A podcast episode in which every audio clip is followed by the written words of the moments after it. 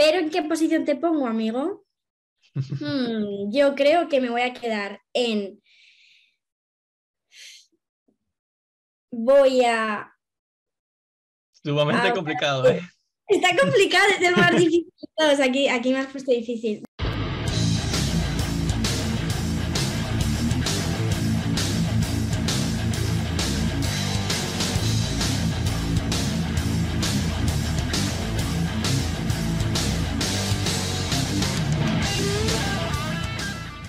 Amigos de Spotify y amigos de YouTube que nos están viendo. Bueno, también en Spotify nos pueden ver. Ya está evolucionado de manera increíble, la verdad. Eh, que también se puede ver el video en Spotify. Pero bueno, ya lo saben. Es el episodio, como ya vieron en, en la descripción del video, en el título. Eh, Ustedes saben que aquí tenemos bastantes dimensiones. Ya abrimos cuatro dimensiones. Tenemos la dimensión de los atletas, que ha habido un atleta que ya estuvo aquí para hablar de básquetbol. Tenemos la dimensión de las profesiones, que es en la que estamos ahorita mismo. La dimensión internacional, en la que vamos a tener un invitado muy especial también más adelante y la dimensión de specials que también está creciendo más y más. Quién sabe, más adelante si vamos a, a tener más dimensiones, esto se está haciendo más, más y más, más grande. El podcast, la verdad, muchas gracias por el apoyo que ha tenido también en Spotify, que es bastante, yo no me lo esperaba, pero bueno, el día de hoy estamos para hablar en las dimensiones de las profesiones, claro que sí, eh, con el tema del maquillaje, eh, este mundo que a veces no es tan visible, a veces no es tan valorado el, el todo el, el trabajo que hay detrás de algún alguna producción súper grande, algunos personajes que requieren muchos,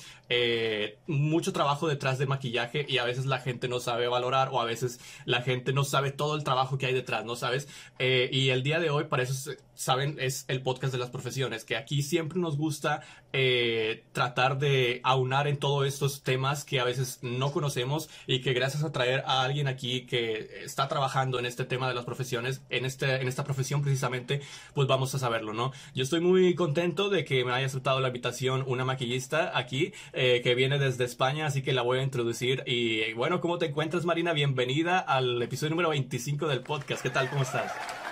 Hola, muchas gracias. Muy bien, muy feliz de estar aquí. Es la primera vez que me hacen este tipo de entrevista barra podcast barra charla y estoy muy contenta, tengo muchas ganas. No, pues yo estoy, es un honor de verdad que hayas estado la invitación. Eh, tuvimos un poquito de dificultades para encontrar una fecha por fin, pero qué bueno que ya se pudo hacer ah, finalmente. Y pues bueno, para la gente que no te conozca, eh, ¿qué, qué les puedes contar para como una pequeña introducción de ti? ¿Qué es lo que haces? ¿A qué te dedicas? Y si claro, si quieres, ¿en dónde te podemos encontrar? Las redes sociales para que te puedan seguir. Sí, eh, bueno, yo soy maquilladora, aunque en México decís maquillista, eso me parece muy curioso. Sí, Se me hace muy raro escuchar maquillista. Aquí en España decimos maquilladora. Soy maquilladora y artista de FX, o sea, efectos especiales. Eh, yo me dedico tanto al ambiente audiovisual como al ambiente social, es decir, que puedo estar tanto eh, maquillando para eventos a clientes específicos como estando en una producción audiovisual, ya sean series, películas, eh, videoclips, etcétera. ¿Dónde me puede encontrar la gente? Me puede encontrar eh, en todos lados. En Instagram, que es a lo que más caña le doy. eh, ahora os digo nombres. En Facebook, en LinkedIn, en Twitter, en TikTok también. Estoy teniendo bastante buen rollo en TikTok. Y mis redes eh, son Kekukui. Bueno, supongo que ya lo dejarás por Claro, claro. algún enlace o algo de eso porque es bastante raro, es todo K. El nombre viene de, de una palabra eh, hawaiana, o sea que no, no es muy fácil de decir, pero bueno. No, pues es interesante. Y sí, como lo dijiste, todo lo que hablemos, inclusive de imágenes, si pueden poner videos por ahí, va a estar apareciendo en, ya después de edición y ustedes lo estarán viendo. Las redes sociales también, obviamente, a pesar de que pasaron por aquí, es- estarán en la descripción del video de, este podcast. Así que, pues bueno, un honor, como te digo, que hayas aceptado la invitación. Estoy muy contento de poder, poder realizar este podcast. Y pues primero que nada, quería empezar preguntándote, eh, en tu profesión, ¿qué significa para ti eh, estar dentro de tu profesión con todo lo que llevas eh, de quizás experiencia trabajando y que y, y te quería preguntar primero que nada antes de ir mucho a los temas más, más profundos, ¿qué significa para ti la palabra maquillaje? ¿Qué engloba la palabra maquillaje para ti? Eh, para mí personalmente, si pienso en maquillaje, pienso en disciplina. Es un ámbito muy disciplinado y que conlleva mucho sacrificio. Y yo respeto mucho el maquillaje y lo veo como algo muy... que engloba muchas cosas a la vez. No podría decirte una sola palabra. Ok, y es increíble cómo en, diferentes profesiones, eh, porque esto mm, nos gusta hacerlo mucho con los invitados de diferentes profesiones, que ese es el podcast obviamente de, las profesiones, una palabra o de, una palabra se pueden desprender todos los demás temas, ¿sabes? Todos los demás conceptos, que en este caso vamos a ver muchos conceptos relacionados con el maquillaje, eh, que pueden significar muchísimas cosas diferentes para, pues, para las personas, ¿no?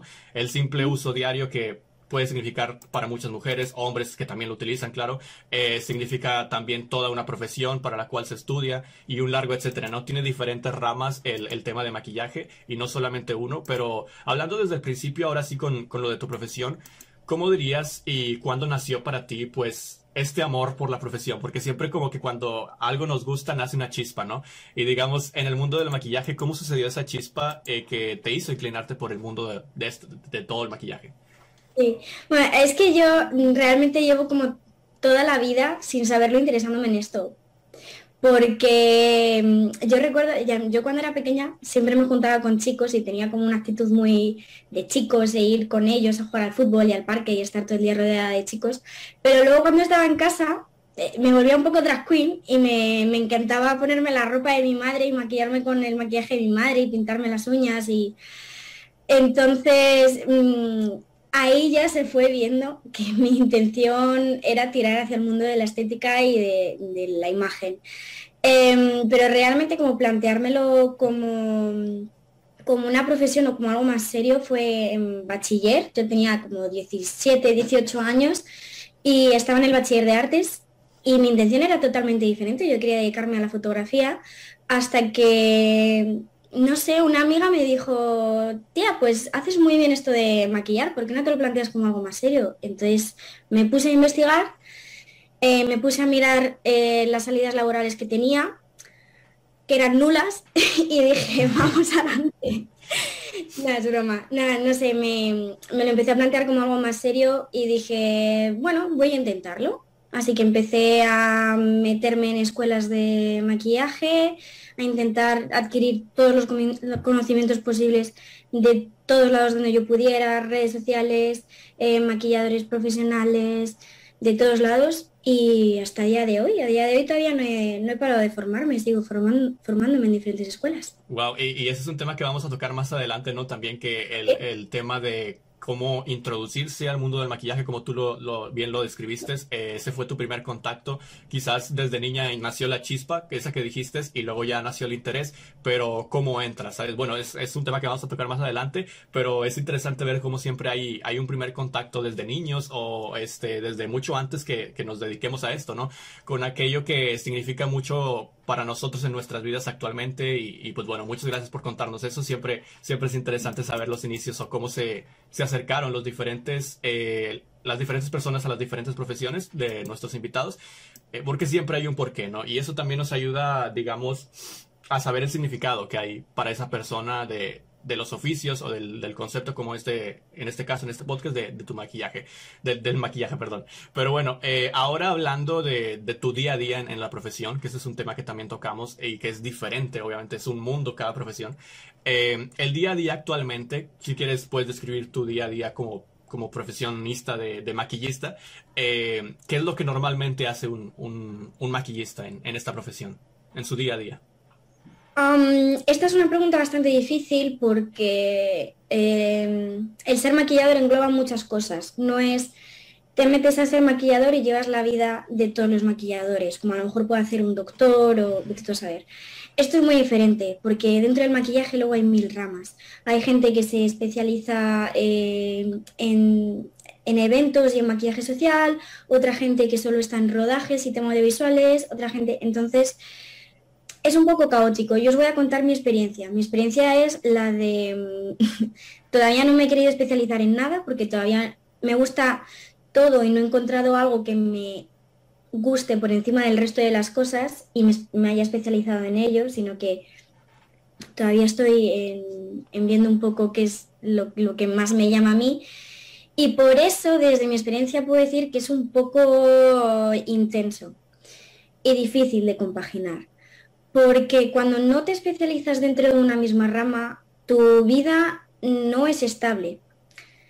Es decir, a lo mejor te vienen tres meses de mogollón de curro, mogollón de trabajo, de irte a mil sitios diferentes dentro de una misma semana, eh, de tener que rechazar trabajos porque ya estás metido en un proyecto y no puedes aceptarlo, y te pasas tres meses que no das abasto, o a lo mejor te vienen otros tres meses en los que dices, esto es súper inestable, ahora mm, no tengo nada de curro, me tengo que buscar la vida por otros métodos, tengo que ir yo a buscar el curro. Entonces es un poco inestable y es bastante difícil de compaginar. También el tema de horarios es una locura. A lo mejor hay días que estás grabando una semana de 9 de la mañana a 8 de la tarde o a lo mejor tienes eh, la semana siguiente que estás rodando de 3 de la mañana a 9 de la mañana. Entonces es un poco loco. Sí, sí, sí. Sí, lo entiendo. Así es. Me gusta que me den caña. O sea, yo, yo creo que, que, no podría estar en un trabajo que fuera todo el rato lo mismo, en el mismo sitio, con los mismos compañeros, haciendo lo mismo siempre, nada, yo creo que me acabaría cansando. Entonces, así se me pasa el tiempo más rápido. Así es, es, un poco el problema del freelancer, ¿no? Definitivamente es una profesión que muchas veces requiere mucho tiempo. Hemos visto como, no sé, a veces gracias a, a los detrás de cámaras de las series de Netflix, a las escenas que nos eh, permiten ver el trabajo que hay detrás, digamos, de, cómo una simple caracterización de un personaje te puede llevar horas de maquillaje preciso, mínimo, detalles, que tiene que tener, sí, literal tantos detalles y es que eh, me parece que también de alguna manera hemos evolucionado dentro de este mundo un montón, ¿sabes? De la mano que también ha evolucionado el cine y todo lo que se nos ocurre en nuestra cabeza para hacer películas y todo eso, eh, para imaginar y decir, ¿sabes? Esto se puede hacer con maquillaje y esto se puede hacer con CGI o con alguna cosa de, computadora. Siento que también ha evolucionado mucho y conforme evolucionan los personajes y las películas y las ideas, siento que también evoluciona el maquillaje, ¿no? Eh, porque tienes que ser eh, un poquito, no sé, es como que darle esa competencia al CGI y lo hemos visto con la serie, perdón que la mencione, es que yo soy muy fan, la serie de The Last of Us, eh, que los chasqueadores y, los personajes, los infectados son 100%, bueno, casi 100% maquillaje y se ven mejor que el CGI, ¿sabes? O sea, es, es increíble cómo puede hacer el gran trabajo un, maquillista. Eh, y ahora que tocabas el, tema este, ¿cómo es el proceso entonces de un maquillista para conseguir eh, trabajo? Digamos, una vez que estás establecido como freelance, eh, ¿qué dirías tú que debes de hacer para tener éxito? lo más importante es no estarse quieto, o sea, estar constantemente moviéndote, conociendo gente, estar activo en redes sociales, que te conozcan, que te vean, que vean tu trabajo, actualizar tu portfolio, actualizar tus redes sociales. Eh, en mi caso yo empecé, mm, yo empecé muy pronto, empecé con 18 años y lo que hice con 18 años cuando empecé en todo esto fue hacer mogollón, mogollón de proyectos gratis todo colaboraciones, todo eh, sin pagar, teniendo que ir yo a mil sitios sin que me pagaran el transporte, sin que me pagaran la comida, sin que me pagaran mis materiales, sin que me pagaran jornada. O sea, y eso es algo que para la gente que quiere empezar en el maquillaje tiene que tener muy en cuenta, porque no te van a dar trabajo al salir de una escuela de maquillaje y ya tienes tu idea resuelta. Para nada. La escuela de maquillaje es simplemente un impulso que te dan y unos conocimientos básicos que te dan para acabar siendo maquillador, pero realmente ser maquillador a través de, de la experiencia y de no parar. Entonces yo me harté de hacer cortometrajes sin pagar, eh, videoclips, sesiones de fotos, yo, yo, hice de todo. Hasta que llega un día en el que gracias a uno de los contactos que hiciste a un proyecto en el que no cobraste nada, ese mismo contacto te llama para otra producción en la que sí que hay chicha y ahí dices, ya estoy metido. Y aún así hay que confiarse, porque como dije antes, hay temporadas buenas y temporadas malas. Entonces, en las temporadas que no son tan buenas, hay que seguir estando activo. No puedes pararte de brazos cruzados y decir, no, yo ya como he hecho un proyecto importante, ya me van a llover. No, aquí hay que currárselo desde el minuto cero hasta que, hasta que dejes de ser maquillador, yo creo. Sí, debe ser difícil esa, ese primer contacto, ¿no? Para los que quieren iniciar. Eh, por eso mucha gente a veces se desanima. Pero como tú lo dices, hay que estar ahí picando, picando, picando. Eh, como también es el término este de los trabajos del futuro, futuro ¿no? El, el, freelance, que es como cómo funcionan y tienen éxito los trabajos llamados así que, tienes que hacer todo prácticamente por ti mismo, ¿sabes? Y, bueno, lo que antes llamábamos futuro, pues ahora es presente, porque estamos viendo también que las redes sociales es el, es el tema para promocionarte, te puedes promocionar gratis inclusive porque, ¿sabes? Un TikTok tuyo se hace viral y ahí ya jalas mucho público, ¿sabes? Que, que, bueno, eso es lo que estamos viendo mucho actualmente, el hecho de promocionarte a ti mismo para ver si te contratan para algún evento, a veces uno, no se puede pasar por momentos duros, claro, como lo, lo, mencionabas, eh, en los que no puede haber ninguna oferta, pero, pero para eso pues también es, hay, hay varias ramas o varios caminos que puede seguir, la publicidad, las redes sociales, publicidad pagada, publicidad orgánica, bueno, en fin, está el, está el trabajo de hacer el maquillaje y al mismo tiempo darle visibilidad. Eh, y a veces es un rollo porque piensas, ¿por qué tengo que estar yo pendiente de las redes sociales si yo no me dedico a esto? Yo me, me dedico a maquillar, que tengo que estar yo pendiente.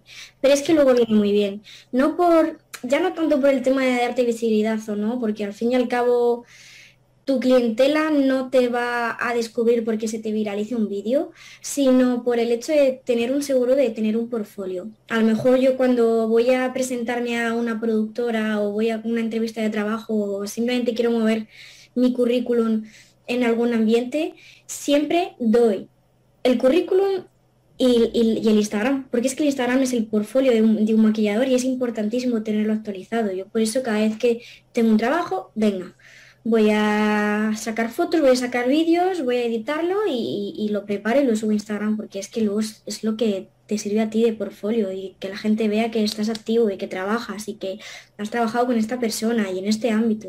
Es muy importante. Exactamente, que alguien sepa cómo trabajas, cómo lo haces, lo que hiciste, porque muchas veces también he escuchado el, comentario y, es cierto, más tarde te preguntaré sobre eso, que qué es lo que piensas de eso, de, de cómo se toma esta profesión, si no se le da realmente el valor que tiene y todo esto.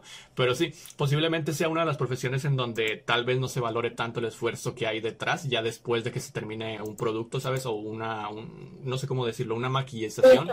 Ajá, sí, todo, todo el proyecto proyecto, esa es la palabra. Y que creo que también debería de tener más visibilidad, que bueno, eso es lo que estamos intentando también hacer de, alguna manera. Eh, pero hablando de, y para las personas que también están interesadas en algún curso, en, en estudiar, etcétera, para ser maquillista se tiene que estudiar una carrera en específico, digamos que conoces de alguna universidad que ya esté tratando de implementar alguna carrera o hay algunos de estos cursos, digamos, mini cursos para prepararte. ¿Cómo te preparas para estar, digamos, certificado? Si hay alguna manera de estar certificado como maquillista. Em, me encanta este tema, la verdad, porque no sé cómo será en, México, pero en España no hay una carrera universitaria como tal. Cuando yo me puse a buscar para dedicarme a esto, el grado eh, más importante o que esté más visibilizado con certificado digámoslo así, eh, que se podía llegar a adquirir en España era, no sé si un grado medio o un grado superior, que eso te lo sacas en un instituto. Pero entonces ahí fue cuando yo me puse en contacto con maquilladores profesionales y les pregunté, vosotros como maquilladores que tenéis una carrera, una carrera, no me refiero a carrera universitaria, sino una carrera de trayecto a lo largo de la vida como maquillador, ¿qué me recomendáis? ¿Que me meta un grado o meterme a escuelas. Y todos me dijeron que me metiera a escuelas privadas y me recomendaron escuelas privadas que son bastante buenas aquí en Madrid. ¿Por qué? Bueno, pues porque para ser maquillador mm, no es necesario tener el mejor de los títulos en la mejor eh, en el mejor instituto con más prestigio. No. No es lo mismo que ser un doctor, un abogado, no. Lo importante es saber maquillar. Entonces, te va a dar igual irte al mejor un instituto para aprender a, maquillar, pero lo que quieren es no ver un certificado, sino ver que tú eres bueno y eficiente. Por eso me recomendaron escuelas, porque las escuelas son más pequeñas, van más centrados en el tema del maquillaje, porque tú cuando te metes en un instituto a estudiar maquillaje no estudias solo maquillaje, también te dedicas a tratar el pelo, a tratar la piel, eh, depilaciones, estética, todo eso. Entonces yo quería centrarme en lo que es el maquillaje. Y para eso pues me recomendaron las escuelas, que duran menos tiempo, eh, se van a centrar más en cada alumno y no se van a ir por las ramas dando temario. Entonces yo me metí en una en Madrid buenísima y siempre se la recomiendo a todo el mundo, que se llama Asociación de Maquilladores Españoles. Y, desde ese momento ya te digo, no he dejado de, de estudiar, también he hecho masterclass con maquilladores, clases online, he estado en la escuela de Harpo, que también es bastante conocida en Madrid, también me metí a un curso que se llama 35 milímetros, es decir, o sea, la cosa es no parar, siempre estar formándote, luego cuando vas a un rodaje y encuentras a otros profesionales, también te sigues formando porque ellos te pueden enseñar mil cosas y dar mil consejos, entonces en este mundo realmente nunca se para de aprender. Sí, te entiendo perfectamente porque lo que me preguntaste acá, que acá cómo es si hay una carrera de, de, específica, no, no lo hay. Lo más cercano que hay es artes visuales. Artes visuales es una facultad, por así decirlo, que tiene bastantes ramas en las que puedes estudiar y una de esas es el maquillaje, creo, pero es como si llevaras una materia durante dos semestres, ¿sabes? Y ya lo demás, ajá. Pero sí, sí hay muchas escuelas que creo que es el camino también, estoy totalmente de acuerdo con lo que dijiste, es porque sí, está el tema de decir, ¿sabes? Soy maquillista, pero si nadie ha visto tu trabajo, que como lo he dicho, quizás no necesitas tanto un certificado, pero el certificado es tu portafolio, por así Ajá, en, en, Instagram. Eh, y es, es, prácticamente como se maneja todo hoy, hoy en día en, en cuanto a algunas profesiones. Eh, pero bueno, para casi todo lo piden eh, en cuanto a algunos certificados. Y por ejemplo, si algún cliente que no sepa mucho o que no esté muy metido en el tema de maquillaje te pide y no, y trata de. Yo lo preguntaba porque te trata de preguntar algún ¿Cómo sé si eres, eres un maquillista certificado, sabes? O, si te llegan a pedir algún, algún específico, un, documento específico, pero no, ya vimos que no, no es necesario porque precisamente no hay eh, escuelas o no hay... Pero bueno, yo te quería preguntar, ¿te gustaría que hubiera una carrera universitaria de maquillaje? No, me da exactamente igual, o sea, no, creo que no es necesario, o sea, que, hay carrera o sea, me refiero, en caso de que hubiera carrera universitaria, pues me parece guay, pero yo creo que con lo que hay hoy por hoy, que hay mogollón de escuelas buenísimas, con profesores increíbles, que son súper cariñosos y son muy empáticos y te enseñan mogollón, yo creo que no hace falta meterte en una carrera universitaria, porque al final es como lo que te he dicho antes. La escuela es lo que te da un poco la base y el empujón para tener confianza en uno mismo, pero luego cuando realmente aprendes a maquillar es cogiendo caras, yendo a rodajes, eh, maquillando a clientas, ver que una tiene un ojo más caído y el otro lo tiene más recto y, o sea, es así como se aprende. En una escuela no puedes aprender todo eso y en una carrera de cuatro años tampoco. O sea, yo práctica, ¿no? Claro, yo creo que no es tanto libro, libro y aprender como coge unas brochas, yo me pongo aquí a mirar cómo lo haces y te enseño y te digo qué técnicas estás haciendo bien, qué técnicas tienes que mejorar, tal. Yo creo que es más eso. Claro, y en las escuelas, como lo mencionamos, creo que tienes razón en, en cuanto se focaliza más eh, en lo que quieres estudiar, ¿sabes? Y en cuanto a otras profesiones también, y creo que es lo mismo en las carreras universitarias, solamente en partes específicas de la carrera, de lo que dura, de todo lo que dura cuatro años, es importante lo que ves. Y todo lo demás es muy general, ¿sabes? Eh, y lo mismo te dicen siempre los maestros. Aquí vas a aprender teoría, pero ya después la práctica es lo que te va a enseñar la verdad. Eh, y por eso muchas personas salen de la, de la universidad sin conseguir trabajo a veces porque no tienen esa experiencia, ¿sabes? O bueno, los típicos que te piden 21 años de experiencia y que tengas 20 años de edad, que no tiene sentido, pero bueno, eh, de dónde, lo, lo, importante aquí es en el tema del maquillaje, de dónde vas a conseguir esa confianza con tus clientes y creo que lo, lo escribiste perfectamente. Muchas gracias por eso, por, por cómo te puedes aunar en las diferentes escuelas o agarrar esa experiencia. Pero bueno, también ahí está para todas las personas que nos están escuchando y viendo por si quieren seguir sus sueños de, entrar al maquillaje. Eh, y aparte también, a lo mejor lo mismo nosotros no sabemos o ustedes saben más, eh, que nos dejen en los comentarios si es que hay algún, existe alguna carrera universitaria en algún país en donde nos estén viendo. Y este, para bueno, para ver si, si se puede, o si es que existe una carrera universitaria. Eh, acerca de algún trabajo profesional eh, de los que hayas visto, ¿sabes? En, tu experiencia, quizás de algún amigo, quizás de algún artista que tú sigues.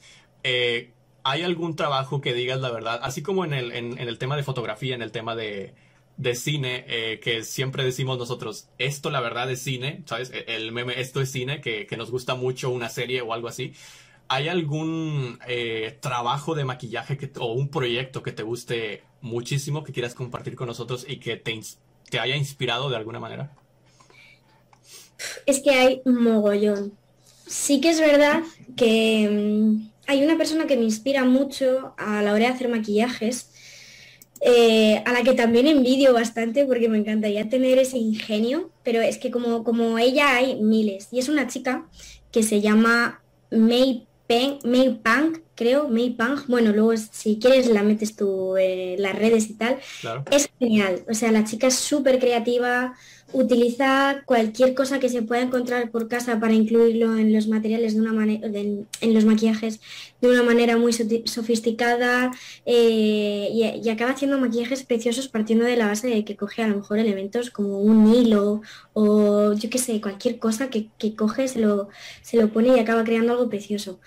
Y sí que en, en, ella me inspiró bastante y se me ocurren grandes ideas cada vez que veo un vídeo suyo pero es que como ella hay miles y sigo a miles de maquilladores que pienso, sois la caña y sois tan diferentes cada uno, salís todos de, la burbuja de ser un maquillador que va un rodaje, hace una cara lavada como llamamos los maquilladores, que es como un maquillaje base súper simple, o ir a, un evento y hacer el mismo maquillaje de siempre, a las novias. No, o sea, la gente que se sale de eso y, y experimenta con su creatividad y y, con los colores y con eh, todo tipo de materiales que puede incluir dentro de un maquillaje, yo les admiro muy Totalmente. Y esto me di cuenta justamente después de, seguirte a ti para hacerlo del podcast, que me empezaron a salir también otros trabajos de maquillistas eh, en el feed del, del, de Instagram.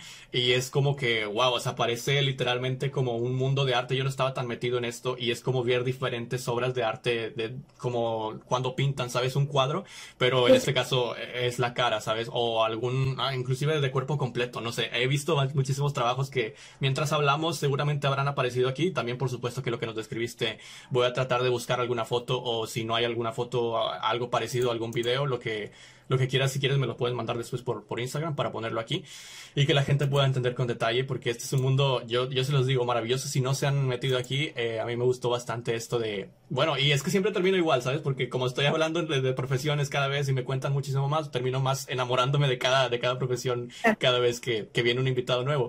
Y así como hay artistas que hay obras de arte como las pinturas de la noche estrellada, la Mona Lisa, la última cena, ¿sabes?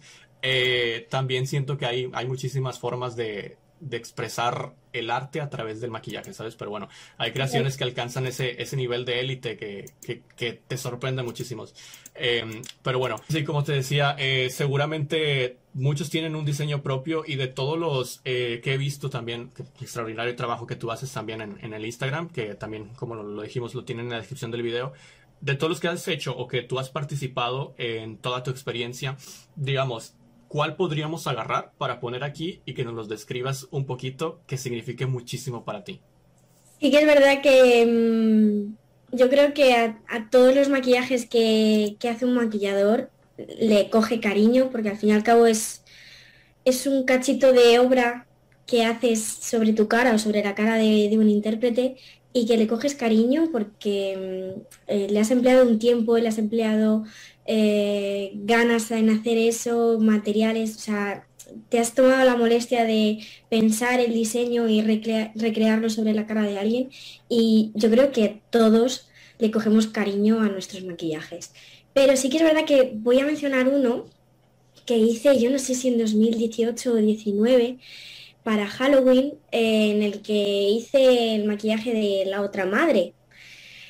Porque yo recuerdo que hacía poco me vi Los Mundos de Coraline, es una película que yo la vi de, pequeña, pero justo pues con esa la, la volví a ver otra vez y, dije, joder, pues para Halloween podría, inventarme algo.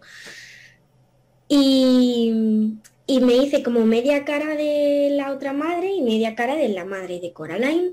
Y yo no era consciente en ese momento de que estaba haciendo un maquillaje de FX, de efectos especiales pero realmente lo estaba haciendo, o sea, me tapé el ojo, me puse un botón encima, me hice como si tuviera cosida la cara y yo no, yo no sabía que lo que estaba haciendo eran, eran efectos.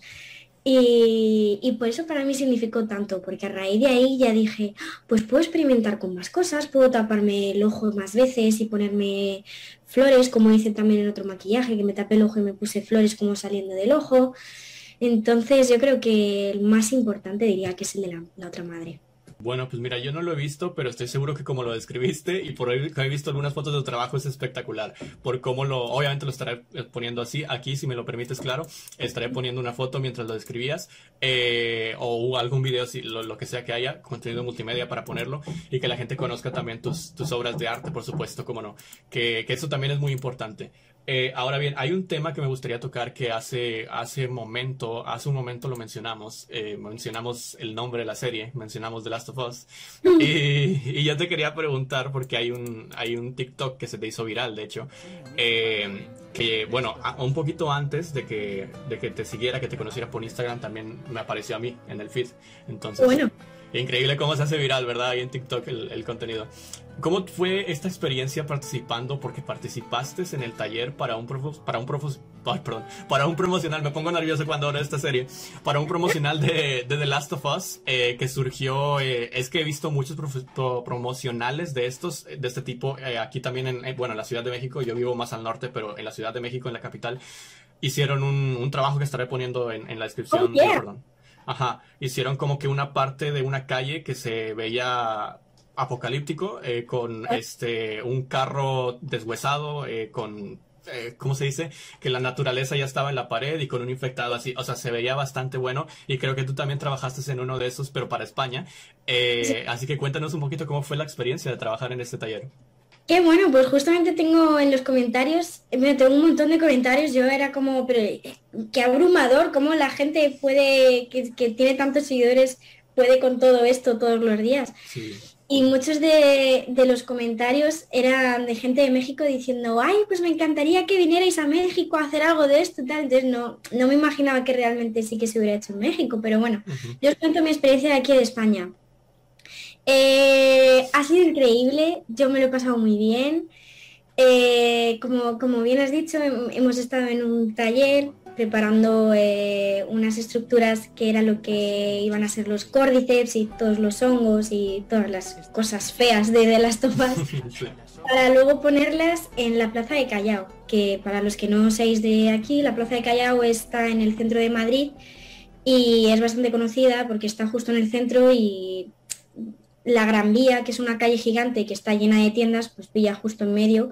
Entonces lo pusieron en un sitio en el que se fuera a visualizar mucho y que hubiera, o sea, que, tuviera mucho ajetreo de gente para que lo vieran. Eh, fue un trabajo genial porque estuvimos en taller. Tuve compañeros que estuvieron como un mes y pico o un mes y yo, yo, yo estuve menos y encima tuve la mala suerte de que me puse mal el primer día, entonces no podían moverme de la cama. Y también hubo un día entre medias que me dio una gastroenteritis horrible y tuve que estar todo el día en urgencias, entonces también me perdí ese día de taller, pero bueno, no pasa nada. El resto de días para mí fue increíble. Estuvimos, eh, estuvimos bajo los mandos de Amador Rejac, que es un artista increíble. Él se dedica al mundo de los efectos, tanto, eh, tanto efectos especiales como efectos visuales. Y es un trabajador excelente, ha hecho un mogollón de proyectos y trabajar bajo su, responsabilidad y bajo su liderazgo me pareció súper fácil. Eh, es muy disciplinado y nos explicaba todo muy bien, eh, pero con muy buenas palabras. Entonces estuvimos muy a gusto trabajando. Lo que sí que fue más duro fue luego el día del montaje, porque al haber hecho nosotros toda la creación del taller, eh, luego no lo puede montar una persona ajena, tiene que montarlo la persona que se ha encargado del proyecto durante todo ese tiempo para saber cómo hay que dejarlo, cómo hay que tratar el material, etc. Entonces, claro, en, como ya os he dicho, en la plaza de Callao, que pasa mogollón de gente que está ahí en la Gran Vía, que está todo el mundo, no lo puedes montar a plena luz del día. Y tenemos que montarlo por la noche, en enero, en Madrid. Con frío, me imagino un frío, además yo, claro, yo seguía mala y estuve toda la noche, claro, estuve toda la noche con los pies helados. Una experiencia muy rara, pero bueno, no, me quejo porque sí que es verdad que tuve unos compañeros tan chachis que me lo llegué hasta pasar bien y todo.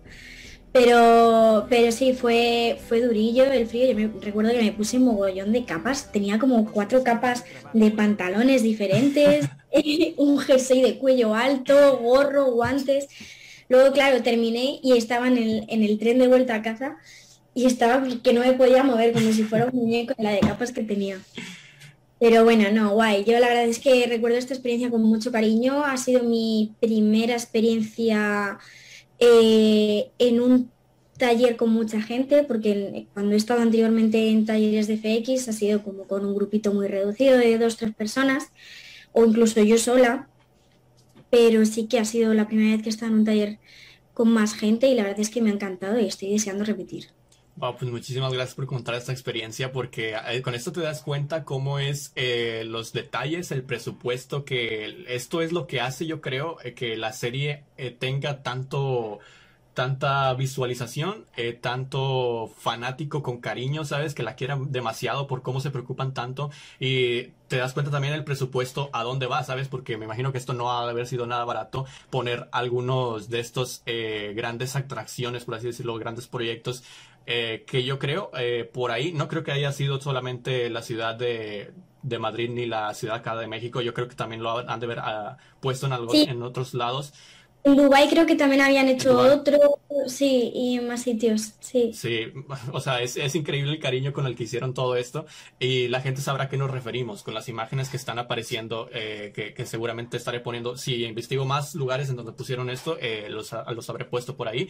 Y es que un proyecto como este, perdón si me vas a ver un poquito en modo fangirl de, de The Last of Us, pero es que es mi... De hecho, no sé si... Ah, sí, mira, ahí se alcanza a ver, ¿no? Te lo vi, te lo vi en el primer vídeo que me puse, vi lo de The Last of Us y dije, Hmm, ya sé por qué, por, qué, le atraigo tanto por lo de The Last of Us. No, un poquito, no, no, no, es cierto, no, es más que nada por el maquillaje, por, por tener una dimensión aquí también extra y, y, poder hablar de todo esto, pero es que tenía que, tenía que poner ese tema también, el, el tema de The Last of Us, que es, sí, siempre soñé con que lo adaptaran en alguna serie, en alguna serie, perdón, y debe de haber sido increíble como tú lo describes trabajar en un proyecto así, ¿sabes? Porque esto es es, esto que nos describiste no lo hicieron solo en una parte, sino que como dijimos, pusieron publicidad, pusieron publicidad en Google, pusieron publicidad en redes sociales, vamos a encontrar muchísimas ciudades importantes seguramente alrededor del mundo, en las cuales se hicieron pues escenografías grandísimas, sino que diferentes cosas para cada ciudad. Los carteles, ¿sabes? Me, da mucha risa una imagen que, que sale de que justamente en la Ciudad de México, en ese, en ese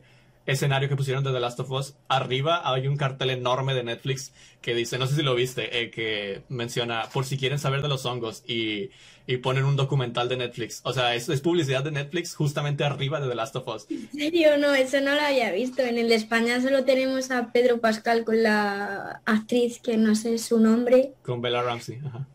Vale. Eh, estaba lo que es la plaza de Callao y luego el, cartel gigante de ellos dos, pero es, eso de lo del documental me ha dejado loca, no tenía ni idea. Un poquito de celos, ¿no? Ahí, ahí de Netflix, pero bueno, eh, sí, eh, es, es, que es un trabajo espectacular y creo que como lo vimos en, bueno, lo, lo que poco que vi en un parte del TikTok que mencionaste que, que se te hizo viral, creo que todos los maquillistas, miembros del staff, que etcétera, que participaron, pues estos se deben de sentir sumamente orgullosos, ¿no? igual en, en Ciudad de México y si hay alguno que conozcan ustedes, pues déjenlo en los comentarios también para poder ver eh, cómo el hongo se esparció ¿no? por, por, todo, por todas las, las ciudades. Eh, yo aprecio muchísimo estos detalles y gracias por, por contarnos, como te dije, esta experiencia. Eh, y volviendo a uno de los temas de tu trabajo como maquillista, ¿cómo te fue con el COVID? Porque es muy, muy de, de esta sección de, de, los podcasts, preguntar, de los podcasts de las profesiones, preguntar cómo les fue con el tema del COVID a, a las diferentes profesiones porque me sorprende o te sorprenderías mucho de que muchos invitados aquí dicen, no, ¿sabes? Me fue mejor con el COVID o aumenté, aumenté más eh, dependiendo de la profesión, claro. Pero eh, hay algunos que, claro, mm, sin trabajo o son dos caras de la moneda, pero te quería preguntar cómo te fue con el COVID-19 en cuanto al maquillaje. A mí, a mí me ha hecho más fuerte seguro, vamos, porque es que después de pasar lo que tengo que pasar, eh, porque ya, como se ha hablado antes, eh, ya es un mundo bastante inestable en el que tienes rachas buenas y rachas no tan buenas, pues encima eh, sumarle una pandemia. Entonces, eh, y más en un sector como es el maquillaje, que tienes que tocar caras, que estar en contacto con la gente, tienes que tener todo súper esterilizado, súper limpio, eh, no puede tocar nada algo que haya tocado otra persona. Esto ya de por sí yo de antes cumplía con ello, pero ahora la gente se paranoia mucho más. Y encima, después de la pandemia, me bajaron los clientes mogollón y es que es normal, porque es lógico que no quieras ahora gastar tu dinero en hacerte un pedazo de maquillaje para tener que ponerte una mascarilla. Sí que es verdad que ya como se han ido quitando el tema de las restricciones con las mascarillas, la gente se ha ido abriendo más y este año he podido tener más clientes. Pero recuerdo que al principio, al salir de la pandemia, yo me comía los mocos porque la gente no quería maquillarse y es normal. O sea, tú lo piensas y dices, ¿te vas a gastar este dinero para tener que se te vean solo los ojos? Entonces, sí que me fue más difícil volver otra vez a arrancar, volver otra vez. Además, recuerdo que antes de entrar justo en la pandemia teníamos, tenía proyectos con gente, pues eso, rodajes o videoclips o cortos o, y, todo se fue, se, se, vino abajo. Pero bueno, poco a poco algunos de esos proyectos se han retomado y los hemos podido sacar y otros pues ya se podrá en un futuro y si no se puede pues ya vendrán otras cosas, no pasa nada. Difícil, ¿no? Este tema, como en cada, cada una de las profesiones o es bueno, es positivo o negativo el impacto, ya lo mencionábamos, pero bueno, es que ya recién, ¿no? Recién la gente como que ya olvida un poquito el COVID, todavía no hemos salido de, tal forma, pero eh, es que, que, estamos, febrero, o sea, tres años ya, tres años justamente, ¿no? En febrero, bueno, aquí en, en México llegó en febrero, creo, a finales de febrero. Sí, es verdad, tres años. Pensaba que eran dos. Tres años, o sea, todo lo que, bueno, es muchísimo tiempo y por eso te quería preguntar la siguiente pregunta, que si hay alguna, hay alguna cosa que extrañas antes de la vida del COVID, porque yo creo que es un antes y un después, ¿no? Eh, algún, no, no, digo cosa material, alguna idea quizás, este, yo siempre he dicho, con todo esto del COVID, yo siempre he dicho que a mí me dan mucho por culo las mascarillas. O sea, tener que llevar ah, mascarilla yo lo respeto mucho porque me gusta seguir las normas, pero, pero a mí me da mucho por saco tener que estar maquillando con mascarillas en un rodaje en el que estás mil horas al día con mogollón de gente en espacios cerrados con la mascarilla puesta es súper agobiante, luego acabas y tienes la marca y o a lo mejor te has maquillado y, se, te tiene justo el cerco de, la mascarilla. Para mí eso es, eso es lo más coñazo. Y cuando hace mucho calor, ¿no? Que creo que en Madrid también hace mucho oh. calor. Es, es un horror, porque bueno, al menos en invierno pues pues yo qué sé, yo estoy acostumbrada también a eso, a llevar cuellos altos y bufandas y tal, y tampoco es muy molesto.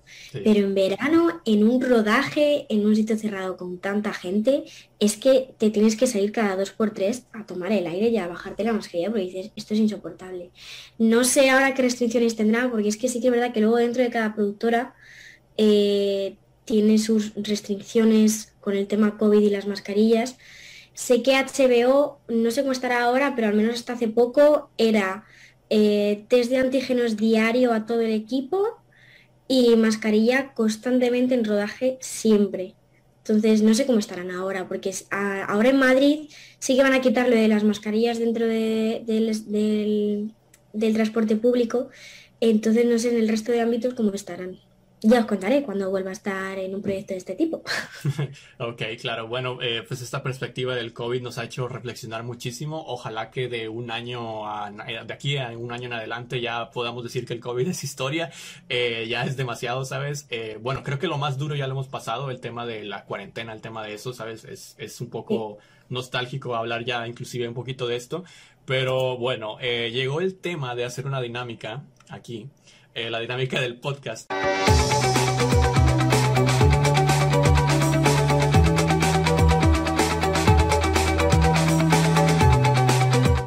Ok, la dinámica del día de hoy, como ya vieron la, cortinilla, este, se va a tratar, no sé si has escuchado del tipo juego, eh, no sé si es común en España, eh, de que te dan tres opciones, tres típicas opciones, y tú tienes que elegir como a quién matas, con quién te casas y etcétera.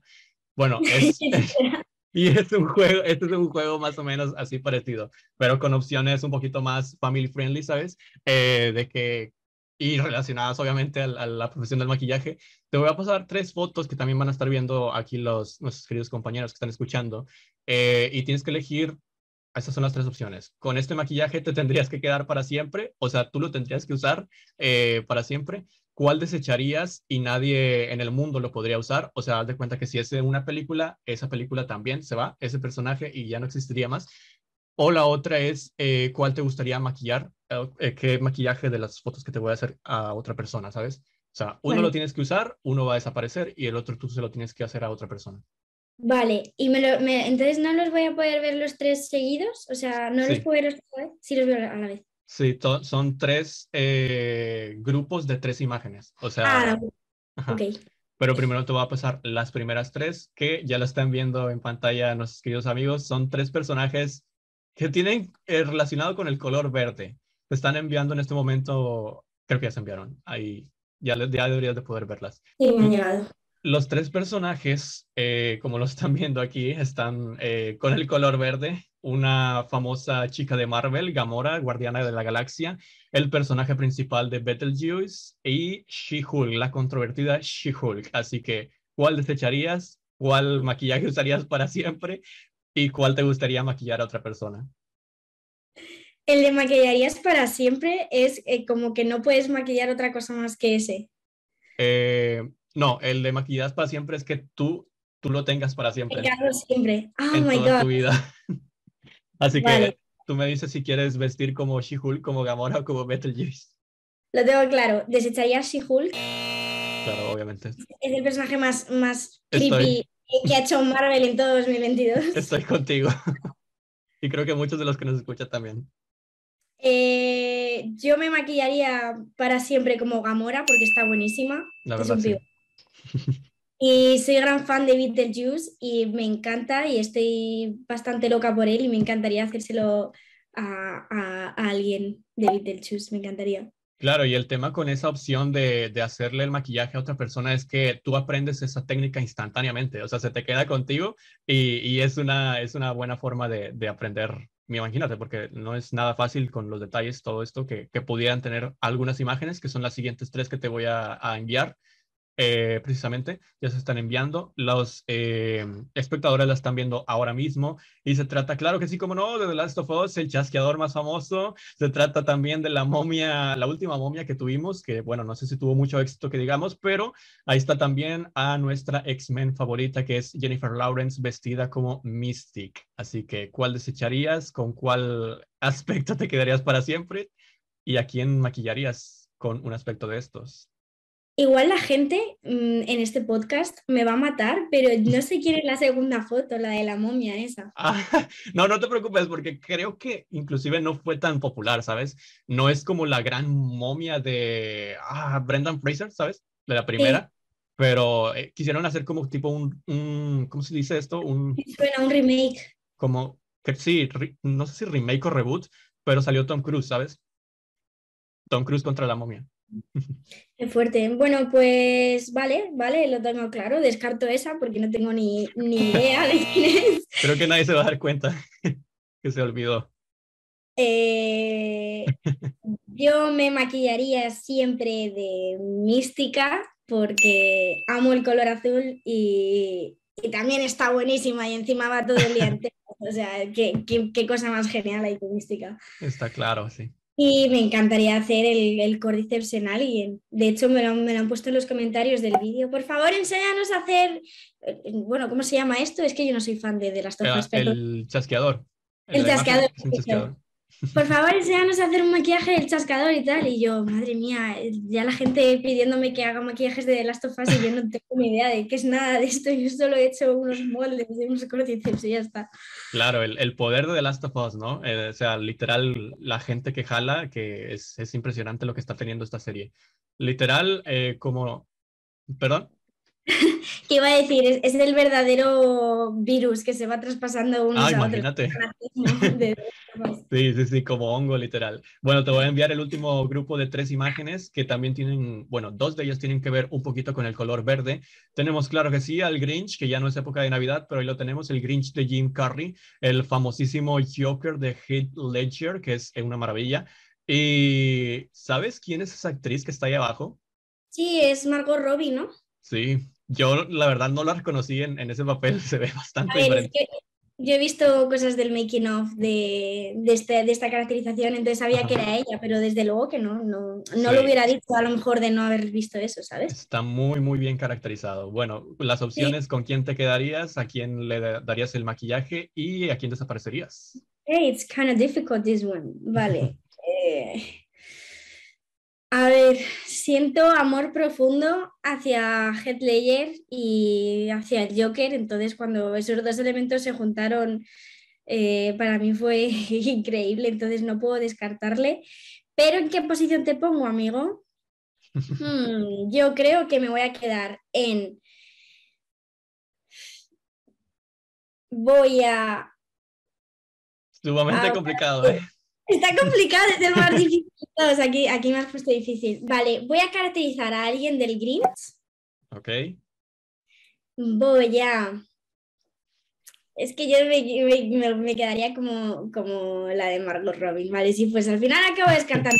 fíjate, yo creo, pero lo descarto a pesar del cariño que le tengo, porque yo creo que es el más, el que menos elementos de FX lleva. Los otros dos llevan muchos elementos de efectos y muchas prótesis. Ella lleva una calota puesta hasta aquí, le han tapado las cejas y encima una pedazo de peluca gigante. Y, yo creo que Heath Ledger ahí no lleva... Ah, bueno, lleva las cicatrices. Amigo, esta está muy difícil, ¿eh? Pero bueno, Está muy, muy complicada. ok, entonces, bueno, F Heath Ledger, eh, pero bueno, creo que es muy muy interesante ese tema de que quizás no tiene tanto maquillaje Head Ledger, eh, el Joker de Head Ledger, y es el mejor, ¿no? O sea, bueno, es, literalmente, no sé, eh, está difícil ahí la comparación con el de Joaquin Phoenix, yo, que es el otro. Bueno, hay tantos. Yo el de Joaquin Phoenix también me parece muy bueno, pero yo soy muy de, ir a lo caricatu, caricaturesco. Caricaturesco. Sí, gracias. Entonces, soy muy fan también de, de Jack Nicholson. A mí Ah, técnicos de, Joker mm, me parece increíble. Además, todas esas pelis antiquísimas de Batman son oro puro y me encanta verlas cada vez que puedo. Pero, pero Heath Ledger es que yo creo que se iba a la palma. Literal. Este, bueno, hay cada quien que tenga su opinión con el, con cuál es el Joker favorito, que salió otro tema ahí también, una encuesta dentro de este podcast. También se puede hacer, sí, la voy a hacer ahí en Spotify, se puede realizar, así que voten por ello. Eh, este, bueno, eh, gracias por participar en la dinámica. Seguramente vamos a tener, bueno, todavía falta una otra cosa por ahí bastante curiosilla. Eh, pero bueno, en el tema del, del maquillaje, regresando un poquito a, los temas ahora sí, a la seriedad. ¿Cuál es, digamos, la meta final de un maquillista? ¿Tienes, digamos, un trabajo de ensueño o hay algún punto en la carrera de un maquillista que dices, cuando ya estoy trabajando aquí me siento pleno y, ya no se puede subir más o siempre se puede romper el techo, ¿sabes? Como dije antes, eh, no todo, todo el, todos los mismos maquilladores se dedican a, lo mismo. O sea, es que cada maquillador mm, acaba tirando por una rama diferente. Entonces, yo creo que a lo mejor ese que se especializa más en lo que es el tema de maquillaje social y eventos, su meta es eh, a lo mejor tener tanto prestigio que simplemente con trabajar tres veces a la semana para tres eventos ya tiene el sueldo ganado. Otro que a lo mejor tira más por el tema audiovisuales pueda ser pues llegar a hacer eh, una serie de ensueño o una película de, de ensueño, eh, pues eso, trabajar para el universo Marvel o ¿sabes? todas esas cosas las entiendo, pero para mí, no lo sé, porque como todavía no sé qué rama es, la que quiero descartar, pues eh, no te sabría decir. Yo sí que es verdad que mi meta es estar tranquila. Al final acabé dedicándome al aspecto que me acabé dedicando dentro del maquillaje. Tener claro que eso es lo que quiero hacer y estar tranquila y no estar agobiada. Y Así como meta como tal, sí que es verdad que me he planteado bastantes veces que igual yo sería muy feliz haciéndome la maquilladora de eh, algún artista famoso y que me llame para los eventos que tenga que hacer ese artista y yo ser su sombra. Eso a mí me encantaría. Así que, Ariana Grande, si estás escuchando esto, Quiero ser tu maquilladora para siempre. Se lo vamos a enviar, se lo vamos a enviar a Ariana Grande, así que puedes decirle lo que quieras. Ari, te quiero. Sí, este, como en todas las profesionales. ¿Eres fan de Ariana Grande? Bueno, somos fans. Aquí también tenemos. Sí, a mí, Como en todas las- todas las chicas y maricones somos fans de Ariana Grande. Sí, o sea, es que literal, es, es, es literal una diosa. Pero eh, bueno, como en todas las profesiones y como ya lo hemos visto, eh, eh, esto es describir en parte cómo uno puede ir evolucionando dentro, dentro de estos mundillos, ¿no? Eh, escalando, quizás, como dijimos en un principio, empezar como un freelancer, como dijimos, pero hacerse con un nombre a través del marketing, de las redes sociales, inclusive yo creo que hay maquillistas, claro, que suben sus creaciones a YouTube, ¿sabes? Eh, típico, no sé si llegó allá el nombre de una youtuber muy famosa aquí en México, que se llama Yuya. ¿Cómo? ¿Julia? Yuya. Yuya. Y-U, Y-U, Y-A. Porque yo veo mucho, pero luego nunca me quedo con el nombre de nadie. Ah, sí, esta chica, ¿ves? He visto vídeos suyos, aquí tengo uno, esta, este lo he visto entero, pero no, no me sabía su nombre. Sí, este es como que la maquilladora más famosa, bueno, una de las pioneras inclusive aquí en México de las creadoras de contenido. Eh, y como te digo, esa es otra forma de hacerse con un nombre, ¿no? Las, los videos de YouTube ya de ahí el boca en boca se convierte en algo grandísimo y pues termina siendo visto por, por alguna productora, etcétera. Y bam, empezaste como si nada y de un segundo a otro ya estás maquillando a Jenna Ortega o a Ariana Grande para, no sé, la segunda temporada de, de miércoles, ¿sabes? Eh, pero qué ganas, por ejemplo, por cierto, qué ganas de la segunda temporada. Yo no, Eh, pero sí. ¿Perdón? yo no, y ¿No? mira que soy fan de Tim Burton, pero para mí miércoles ha sido una decepción increíble. ¿No te gustó? No, Uh. no me ha gustado. No me ha gustado que sea tan formato Netflix. O sea, recuerdo, yo me vi los tres primeros capítulos y dije, es que no puedo ver más, es infumable. No tenía ningún sentido nada de lo que estaba viendo. Estaba viendo la serie y estaba diciendo, pero esto no entiendo realmente la trama, no sé de qué va, simplemente están pasando cosas, pero no hay nada hilado y tengo muchas críticas muy malas a miércoles, entonces me las voy a ahorrar. Porque si no me podría tirar aquí bastante tiempo hablando de, de la serie, pero bueno, Bueno, en sí, general sí, no me- porque después armamos un debate aquí y nos vamos un poquito del tema. Pero, este, pero sí, eh, hablando un poquito de, de la profesión, dirías que hay cosas positivas y negativas, así como hay cosas positivas y negativas de Merlina. Eh, Sabes, eh, hay, si hay cosas positivas y negativas, la cosa que menos te gusta de tu profesión y la que más te gusta. ¿Cuál dirías que si tuvieras que elegir un top 1, top, top 1 negativo, top 1 positivo, cuál sería las cosas que menos te gusta y la cosa que más te gusta de tu profesión? Yo creo que lo que más me, lo que menos me gusta, voy a empezar por eso que es más fácil, es tratar con, con gente que es, eh, ¿cómo decirlo de una manera sutil? Bastante desagradables. Hay mucha gente muy desagradable en este mundo y que se piensa que por eh, estar dentro del mundillo del audiovisual y a lo mejor gente que tiene una productora o gente con dinero ya se piensan que, bueno, esta es la maquilladora, ha venido un poco de refilón, la apartamos ahí, la dejamos un poco ahí y, y no pasa nada. Total, el importante es el, el artista o el intérprete o el, o el actor o la actriz. O... Hay mucha gente muy estúpida dentro de este mundo y yo creo que lo que menos me gusta es tener que tratar con ese tipo de gente. Y lo que más me gusta es, yo creo, es que me gustan tantas cosas, pero yo creo que es eh, la sensación de satisfacción que tienes cuando trabajas un- en, en un proyecto que te ha llevado mucho tiempo mucho trabajo y mucho esfuerzo y terminas ese proyecto y sientes una satisfacción muy grande contigo mismo y como ese orgullo que dices, coño, pues ole yo que he hecho algo así, ¿sabes? Y a lo mejor me ha costado eh, tiempo y disgustos y esfuerzo, y, pero aún así lo acabo sacando y yo creo que eso es lo que más me gusta de esta profesión. Y ojalá que esa satisfacción lo tuvieran con empatía los que son parte de esto, ¿sabes? Porque sí, te- definitivamente como lo escribiste, lo, lo negativo, eso se ve, bueno, yo creo que digamos que se ve en muchísimas profesiones también, en los trabajos en los que también tratan a sus empleados como si fueran esclavos, ¿sabes? Eh, pero que creo que definitivamente es utópico también pensar que todos se todo puede ser perfecto en el mundo de las profesiones, ¿no? Eh, siempre va a existir algo bueno, siempre va a existir algo malo, para eso es precisamente eh, como lo describimos aquí. Y sin duda muchas cosas habrá con las que lidiar en, en un principio, como lo mencionaste, ¿no? Como todo, que también la parte negativa o la parte difícil, digámoslo, es este poder conseguir el, el, trabajo, poder hacerse de un nombre en, este, en esta profesión precisamente. En algunos momentos mm. vas a estar arriba, en otros vas a estar abajo, como en todas las profesiones también siempre eh, habrá o no trabajo, pero a todos siempre se le puede sacar algo bueno y, y, tratar de utilizar con, con, buena cara o todas las herramientas posibles para, tener éxito dentro de este mundo del, del maquillaje. Y hablando precisamente de herramientas, que esto liga al otro tema, ¿cómo describirías eh, si tuvieras que explicar un, como si fuera un kit de supervivencia, ¿sabes? Para el maquillista. ¿Cuáles son las herramientas de trabajo de un maquillista y qué es lo que necesitas? Y ojo, que puede ser no solo herramientas físicas, que, que, también seguramente, no sé, puede necesitar algo, algo más que, que, físico. ¿Qué es lo que consideras que es lo que no le debe faltar, faltar perdón, a alguien que se va a dedicar a esto?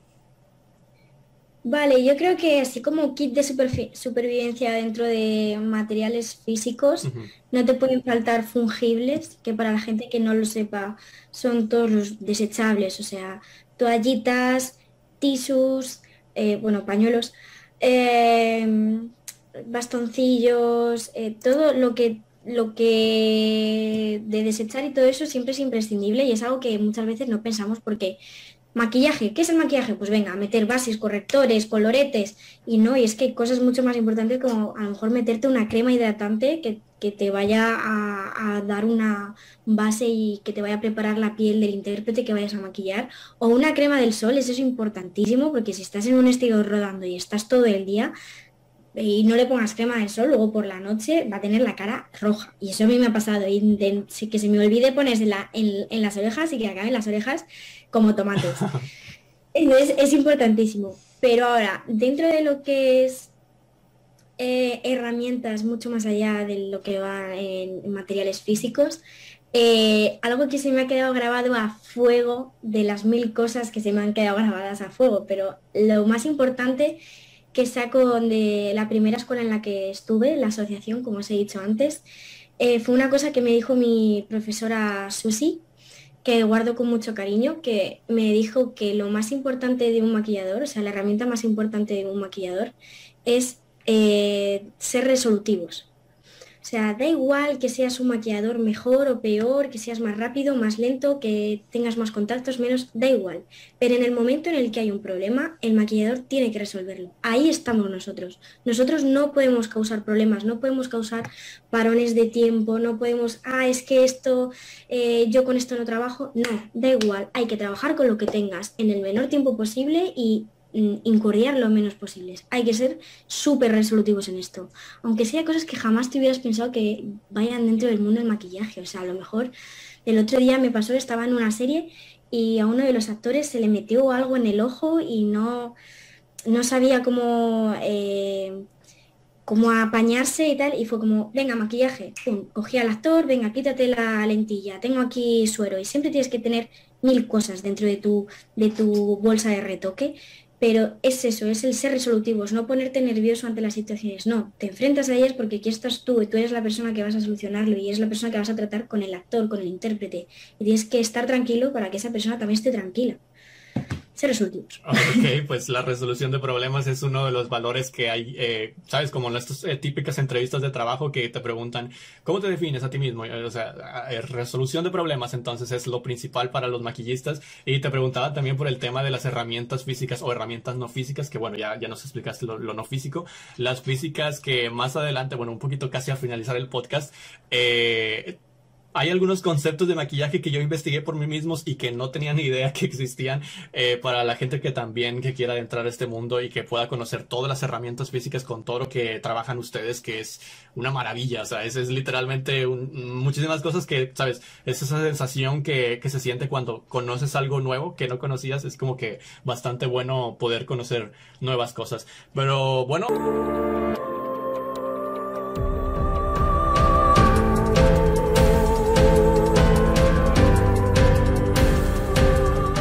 Bueno, ha llegado el momento, seguramente ya estará pasando la cortinilla en estos momentos, esto lo tengo que preguntar, es una sección del podcast llamada Pregunta Filosofal, creo que me lo preguntaste, no sé, ah, no, no, perdón, es que como tengo varias, varias listas de invitados, me preguntaron, ¿qué es esto de Pregunta Filosofal?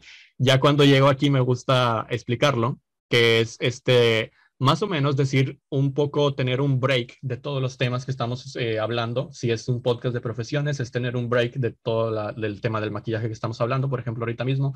Si es un podcast internacional, es un break de todo el tema del país que estamos hablando. Eh, pero bueno, esto es literalmente la pregunta filosofal. Eh, bueno, las, las, personas que están viendo ya la estarán viendo en pantalla, pero aquí te, la tengo que enseñar aquí.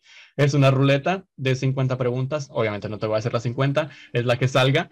y son preguntas filosofales, preguntas que nos pueden hacer decir, no sé, creo que las que han salido es si has tenido alguna experiencia paranormal, eh, si este, crees en la vida después de la muerte, si, sabes, preguntas como que, no sé, diferentes para tomar un aire diferente a este, a este podcast. Es momento de girar la ruleta, entonces vamos a ver si sale, perdón, aquí está la cámara, para que lo vean mejor.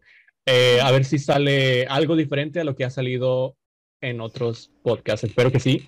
Espero que salga otra cosa diferente. Hemos tenido, como ya lo saben, diferentes experiencias paranormales. Hemos tenido qué significa eh, la vida después de la muerte o algo así. Pero bueno, aquí vamos a ver qué es. ¿Crees es inevitable la muerte. Inevitable la muerte. ¿Cómo interpretas esta pregunta? Eh, no sabía ni siquiera que estaba esa pregunta aquí. Bueno, como te digo, son 50 y no, no, no hemos tenido ni siquiera 50 podcasts. Pero, este, ¿crees que es inevitable la muerte? Si quieres, yo te si quieres, te digo lo que pienso de esto y, ya verás. Yo, yo creo, bueno, yo soy el, que la escribí, pero hace mucho. Supongo que estaba pensando mientras escribí esa, esa cosa, esa, esa pregunta, perdón, eh, que si es posible de alguna manera, ya digamos en algún futuro con la tecnología, que, que se pueda evitar la muerte como tal. O sea, que se puede evitar el... Eso. Sí, sí, sí. Cuando he leído la pregunta me he ido más a lo, a lo más terrenal, que no tanto a, bueno, no, porque después de la muerte hay otra vida, tal. No, es, es que he pensado justo en eso, en la tecnología. Sí, sí. Estoy totalmente de acuerdo. O sea, yo creo que a no ser que sea por muerte repentina, que pues eso, un accidente de tráfico o algo así, yo creo que la tecnología va a avanzar tanto que, es que vamos a ser inmortales. O sea, todo tipo de remedios, de medicinas, de curas. Eh, aunque bueno, siempre van, ojo, eh, porque igual aquí hay un contradebate. Siempre van a existir nuevas enfermedades, porque el hecho de que la tecnología a lo mejor avance por unos lados significa que van a venir eh, otras enfermedades por otros. Entonces, yo creo que siempre vamos a tener ahí ese hándicap y que la, tecnología y la medicina siempre van a tener que resolver nuevos problemas. Entonces, igual, por mucho que se avance, siempre vamos a tener que estar resolviendo problemas. Hay que ser resolutivos en esta vida, como bien hemos dicho antes. Relacionado, ¿no? Con, el tema del maquillaje. No, pero sí, eh, otro tema es el hecho de si quién va a querer o no. Digamos que sale una pastilla que invita el, que, que, que, quita el envejecimiento y vas a ser siempre de esta, de esta posiblemente forma física que estamos nosotros actualmente, o sea, jóvenes, em, ¿tú la tomarías? O sea... qué miedo. O sea, yo lo de ser joven hasta morirme, eso lo tengo clarísimo. Yo quiero ser joven, siempre. Yo también lo tengo claro. De hecho, cuando dicen las personas que no, yo no entiendo por qué no. O sea, eh, si cuando te estás acercando a esa etapa de, de, de sabes, que afortunadamente, no sé, llegues a los 90 años, en ese momento, o sea, tú tampoco te quieres morir. Yo creo que nadie se quiere morir. No sé por qué dicen que no a, ser siempre jóvenes, ¿sabes? No lo entiendo, pero... Pero bueno, da un poco de miedo, ¿eh? También pensar en todo eso. Imagínate ser, ser inmortal para siempre.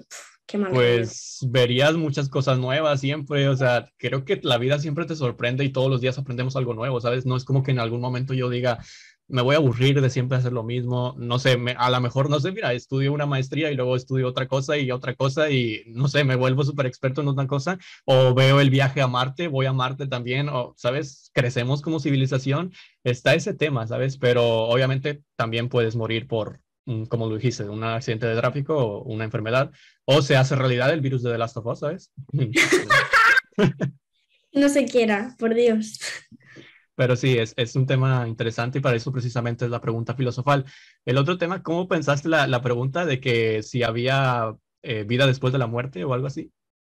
Claro, porque la pregunta era que, que... ¿Puedes repetirme la pregunta? ¿Cómo era? Ah, sí, que si crees que es inevitable la, muerte. La muerte, claro, pues es que a lo mejor como aquí hay gente que, que se lo hubiera tomado por el camino de, bueno, eh, aunque tu cuerpo deje de, existir, deje de vivir, eh, a lo mejor después de esa muerte nace otra vida en ti dentro del inframundo o en el cielo o en lo que cada uno piense y a lo mejor es inevitable pensar que a pesar de que tu cuerpo ya no esté, eh, tú sigues viviendo en otro otro plano, sí, que pasas a otra vida o la reencarnación o que se repite lo mismo, no sé, hay muchas diferentes cosas.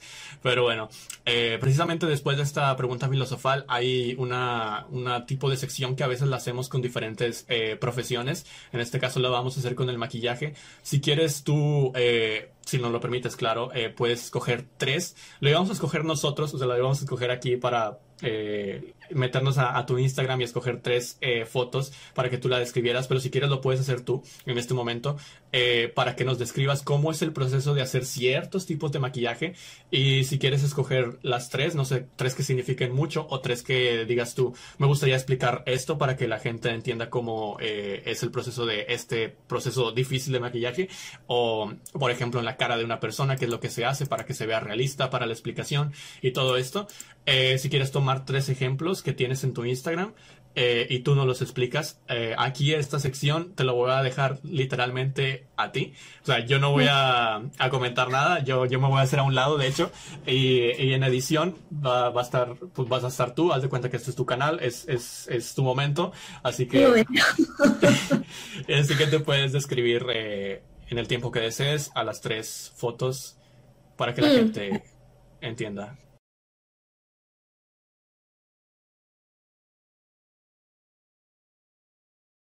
vale, tengo uno que, a mí me, explota un poco la cabeza cada vez que lo pienso porque me pareció muy difícil de hacer y mm, me pareció tan difícil que estuve para hacerlo dos días, porque el primero de ellos no me salió, o sea, estuve todo el sábado, además fue un día, empecé desde por la mañana y acabé por la noche y no me salía y me frustré y dije, voy a dejar esto porque no me sale, pero al día siguiente dije, pero ¿por qué lo vas a dejar? Inténtalo, céntrate e inténtalo otra vez desde el principio. Y ahí ya fue cuando lo hice, porque es un maquillaje que no tiene nada que ver con lo que yo hago o con lo que yo estoy acostumbrada. Y, y me pareció más complicado de lo que realmente pensaba, que era este. No sé si lo habrás visto en mi Insta, pero bueno, yo a mí me encanta Pesadilla antes de Navidad, entonces quise hacer un maquillaje de El Alcalde, pero claro, ¿qué pasa? Que el alcalde es un triángulo, mi cara es redonda. Entonces, eh, bueno, no sé si lo, vas a mostrar en este momento. Sí, sí, en este momento de hecho yo, yo no puedo hablar porque es, haz de cuenta que tu sección, o sea, tú, es, tú háblale a la cámara como si fuera tu público. Vale, entonces eh, fue un maquillaje súper difícil de hacer porque la cara del alcalde es, como digo, triangular y la mía está llena de curvas y de formas. Esto es un dibujo, pero claro, cuando tú intentas llevar un dibujo hecho en 2D o bueno, 3D porque era un, eran muñequitos de plastilina, pero cuando lo intentas llevar a la forma de una cara, todo cambia. Y aquí es cuando vienen eh, las complicaciones de curvas, de que si lo miras desde un ángulo se ve diferente de otro, tal. Y por eso para mí fue tan complicado, porque no encontraba la forma de encajar toda la cara del alcalde en mi cara, porque mi cara no tiene nada que ver con la suya. Pero al final, eh, tras tantos intentos fallidos, eh, me centré y dije, da igual, hazlo, confié en mí en ese momento y dije, venga, como me enseñaron en la escuela, la contracurva me parece que se llamaba, que era pues eh, aunque tengamos a lo mejor aquí la nariz, no hay que seguir la propia forma de la nariz, sino que hay que mirarlo de frente y ver de frente cómo sería la línea recta y guiarte a través de eso.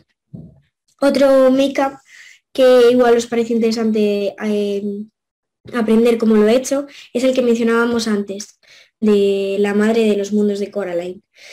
Em, en el que aquí me, ya dije, me tapé el ojo, me puse el botón y me hice los, eh, el aspecto como de cosido. ¿Cómo hice esto? Eh, cogí un, arito de algodón, un disco desmaquillante, lo abrí entre dos y me lo puse en el propio ojo, cogí látex que tenía en casa y empecé como a pegármelo y a intentar integrarlo un poco en la piel, que yo ahora pienso eso y digo, pero qué locura, ¿cómo se va a quedar eso integrado? Pero claro, yo por aquel entonces no sabía nada de FX y como he dicho antes, no sabía ni siquiera que estaba haciendo FX. Entonces eso fue lo que hice, taparme el ojo con un disco de algodón y maquillar por encima. Y los, eh, el efecto de cosido fue como que me maquillé en en, la mitad del rostro eh, puntitos y fui pegando los, los hilitos de, la caja de coser que tenía mi madre. Además, recuerdo que esa misma tarde fue como que me lo tuve que hacer rápido o medianamente rápido porque luego tenía clase de inglés y era como, pero ¿cómo voy a ir a clase de inglés con estas pintas? Entonces tuve que hacérmelo rápido, grabarme rápido y quitármelo rápido, todo para, poder llegar a inglés. And one more, eh, al modelo le hice como la cara partida y, como ya parecía un poco la temática de antes, aquí tampoco sabía muy bien del tema prótesis y de efectos especiales, entonces no sabía a lo mejor hacer una, prótesis para aparentar que el modelo tuviera la nariz rota, sino que lo que hice fue coger carne artificial, que eso es como lo más cutre que puedes coger, pero que todos los maquilladores cuando estamos empezando le damos a la carne artificial, y, eso fue lo que hice, le puse eh, carne en, la nariz, le hice una rajita y se lo maquillé y también una heridita en, la frente y aquí en la ceja como parece, para parecer que tenía la frente rota.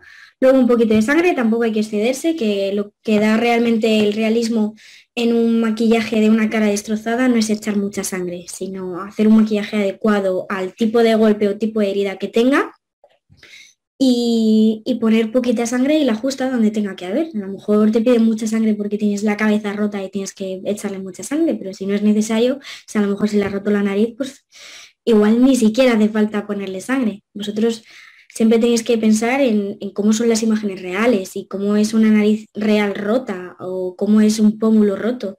No hay que ir a la sangre ya, venga, no, hay que hacer las cosas lo más realista posible. Gracias por esas explicaciones. El, y el soque, el segundo eh, que explicaste, dijiste que lo hiciste con prisa, rápido. Y imagínate si lo hubieras hecho normal, porque creo que te salió espectacular así. Entonces, muchísimas gracias. Estoy seguro de que a la gente le va a encantar eh, tu trabajo en esto. De verdad pienso que que eres, eh, cuando vi los, todos los, eh, bueno, diseños ahorita no se me quedan grabados, ¿verdad? Pero cuando los vi en tu feed y en eso, eh, pienso que eres muy talentosa en, lo que haces, de verdad te deseo todo el éxito del mundo y, y siempre estaré agradecido con el hecho de que hayas aceptado venir a este podcast, a pesar de que tuvimos las dificultades que sabes que tuvimos, pero no, de verdad, muchas gracias para, por representar, en este caso, a la profesión tuya en este podcast y decirle al mundo lo maravilloso que puede ser, pues digamos, este mundo, ¿no? Perdón, es que pensé que no estaba grabando acá.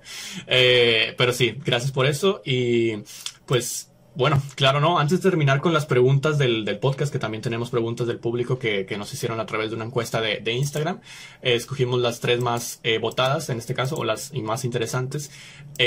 un poquito de, si quieres ya, esto es para finalizar, de hecho, cuéntanos un poco del servicio que ofreces, digamos, promocionándote un poquito a ti mismo. Ya vamos a dejar las redes sociales aquí también para que te puedan seguir. Eh, ¿Qué es o cómo te describirías a ti mismo, a ti misma, perdón, eh, cómo es el, trabajo que tú haces, el, servicio que tú ofreces y en dónde te pueden contactar si te quieren contratar a la gente, porque seguramente hay, hay gente que nos está escuchando de España. Eh, y bueno, es tuyo el micrófono, ¿qué les quieres decir a ellos? Bueno, eh, gracias por este espacio de publicidad que me has brindado. Voy a, voy a publicitarme. Eh, yo intento ponerlo siempre lo más fácil posible para que en cualquier sitio en el que os topéis conmigo tengáis la facilidad de poder contactarme a través de diferentes medios. Es decir, que tanto sea en Instagram como en Facebook o en, otros eh, sitios, eh, intento poner siempre mi número de teléfono, mi correo electrónico, otras redes sociales, para, por si no tenéis manera de contactarme conmigo allá donde os hayáis topado conmigo, que tengáis otros medios también para contactarme. Eh, no tengo problemas de atenderos tanto por WhatsApp como por llamada telefónica. Yo para mí es lo, mejor, lo ideal es siempre llamar por teléfono. A mí siempre que me contacta alguien, os digo, mira, este es mi número de teléfono, si quieres agrégame y hablamos porque así es como se entienden mejor las cosas. Eh, en cuanto a los servicios que ofrezco, eh, pues lo que os he comentado un poco antes, os puedo ofrecer tanto un maquillaje social que engloba todo el mundo de eventos, eh, bodas, comuniones, cumpleaños, fiestas, despedidas, o sea, todo el mundo social yo voy a tu casa, maquillo, te trabajo en ti, te hago un maquillaje y tú quedas contentísimo con el resultado y, y, se ha acabado el servicio o también tiro por el medio audiovisual, pues lo que os he comentado, que si series, películas, eh, documentales, entrevistas, eh, vídeos musicales, fotografía, eh, todo eso ya vais a ver en mi página de Instagram.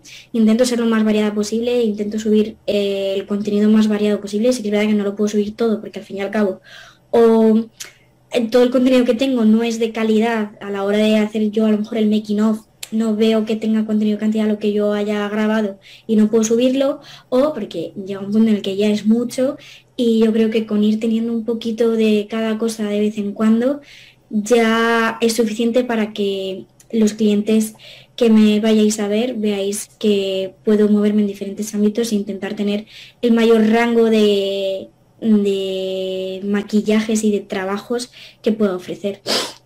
Pues perfecto, ahí está amigos, eh, para este Halloween, para el Día de los Enamorados, San Valentín que ya viene. Madre mía, cómo se nos está yendo el año rapidísimo, que ya es febrero. Y pues bueno, como se les mencioné al principio, también todas las redes sociales por si quieren contactar a Marina, como ya lo, ya lo mencionó, estarán apareciendo en la descripción del video. Y pues bueno, vamos a cerrar entonces con la sección del podcast, que pase la cortinilla.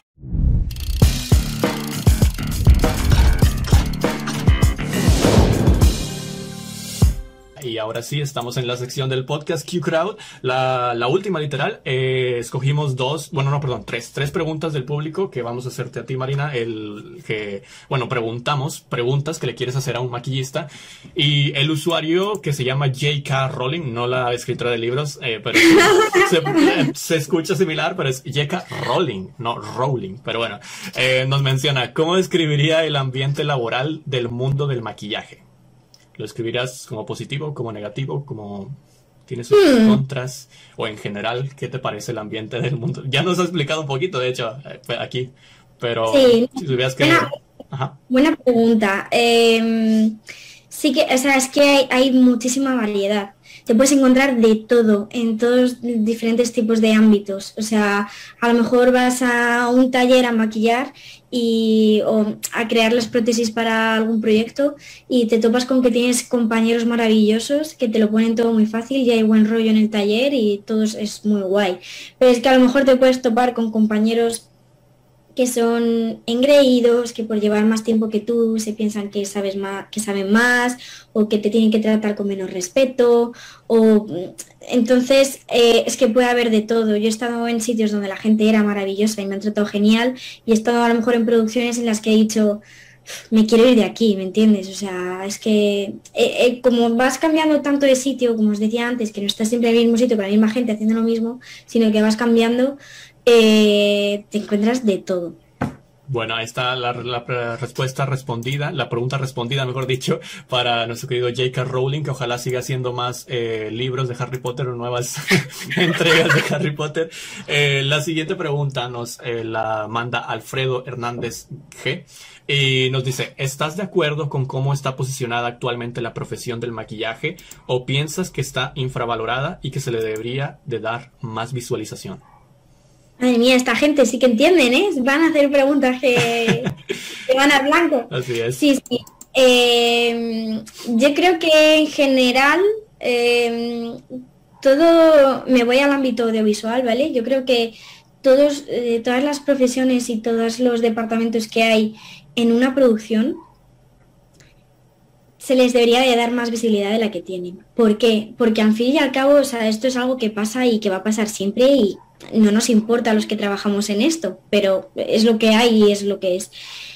Acabamos el resto del equipo siempre siendo eclipsados por los main characters. O sea, el que sea actor, actriz, eh, músico, modelo, eh, todo el, principal, la, estrella, acabe eclipsando a todo el resto del equipo. Como mucho te puedes aprender a lo mejor el nombre de, un director o de una directora que digas, ah, pues este es el que hizo la película tal. Pero siempre te quedas, en las cosas dentro de, una producción, siempre te quedas con, con el protagonista cuando en realidad hay mogollón, mogollón de peña detrás de un proyecto, pero muchísima, y echando muchas horas y trabajando muy duro, a la que se le debería dar tanto reconocimiento como al, protagonista. Pero entendemos que eso nunca va a pasar y es algo que aceptamos y vivimos con ello, no pasa nada. Así es, lamentablemente, ¿no? Pero eh, sí, lo que dices es precisamente algo que yo entendí cuando inicié el tema de hacer reviews, de hacer reseñas. Bueno, creo que acá ya van a empezar a martillar, pero espero que no se escuche mucho.